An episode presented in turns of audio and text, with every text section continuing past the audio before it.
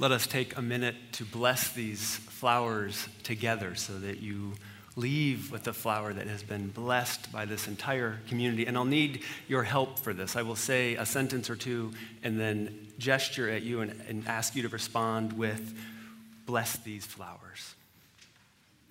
Infinite Spirit of life, we ask your blessing on these flowers, your messengers of friendship and love.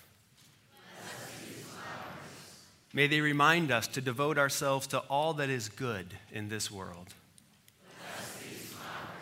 May we realize that whatever we can do, great or small, the efforts of all of us are needed to do our work in the world.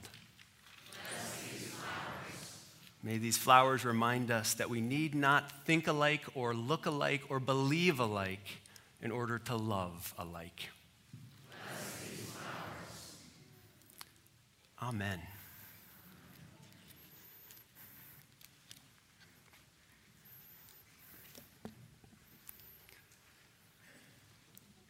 I suspect that many of you know the words of Unitarian minister, the Reverend Arthur Graham, but you don't know you know them. Have you heard these before? Each of us is an artist whose task it is to shape life into some semblance of the pattern we dream about. The molding is not of self alone, but of shared tomorrows and for times we shall never see. So let us be about our task. The materials are very precious and perishable. Many of you know those words. Those words speak to what our shared work is as a faith community. And so, this homily this morning is directed to all of you, but particularly to you all, our newest members. I want you to know when you walk in this tradition with us, you join this collective of artists, of hands and hearts that are committed to shaping the future in such a way that the human spirit can blossom in its full beauty. This is our work. This is the work you join us in. You join a centuries old story of religious people that have valued freedom and conscience, love and compassion, people who have stayed open to wisdom and truth as it has been revealed to them. You walk in a tradition that claims the only Unitarian king the world has known King John Sigismund, who briefly ruled as king in 1561 in Transylvania in the far eastern part of the Hungarian kingdom. Did you know that?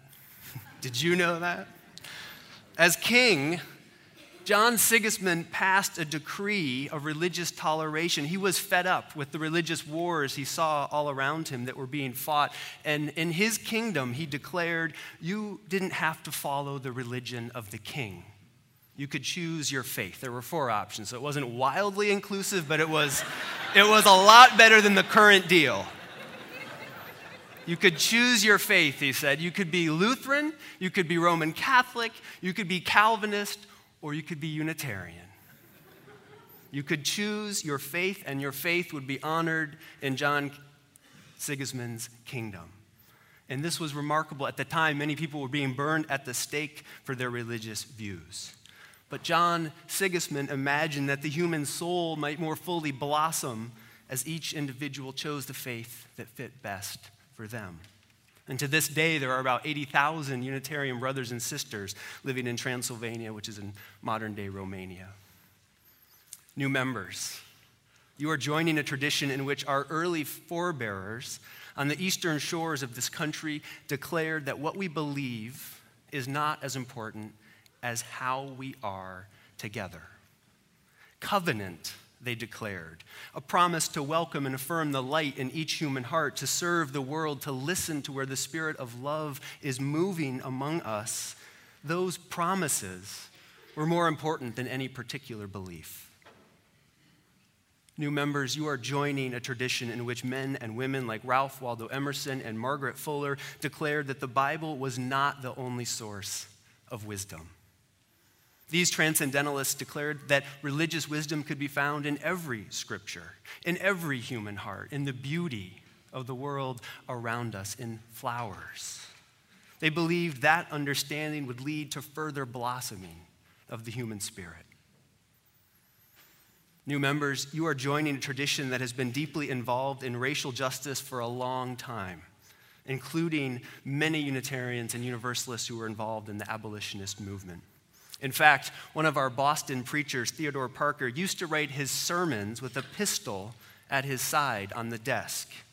It was 1850, and the fugitive slave law was in effect, allowing slave owners to capture and take back former slaves who had escaped.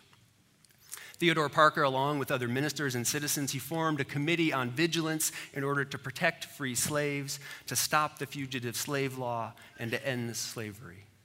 Parker hid and protected free slaves in his home, and he wrote his sermons with a pistol on his desk to scare off the slave catchers because he knew that as long as the institution of slavery existed, no human heart could fully blossom.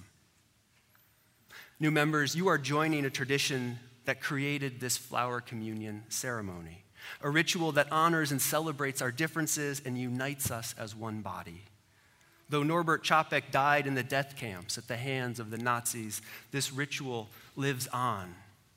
This ritual reminds us that there is a spirit alive in the world over which death has no dominion, a light which no darkness can extinguish. This ritual reminds us that our souls will surely blossom as long as we continue to shape life into some semblance of the pattern we dream about. New members and beloved congregation, this is the vision of our faith tradition, of this faith community. We want to build the beloved community in this world, not some other world. We want every soul who walks upon this earth to blossom and to be a blessing in the garden of life. We are artists, all of us, all of us commissioned by the Spirit of love to shape life for shared tomorrows and for times that we shall never see. May it be so, and amen.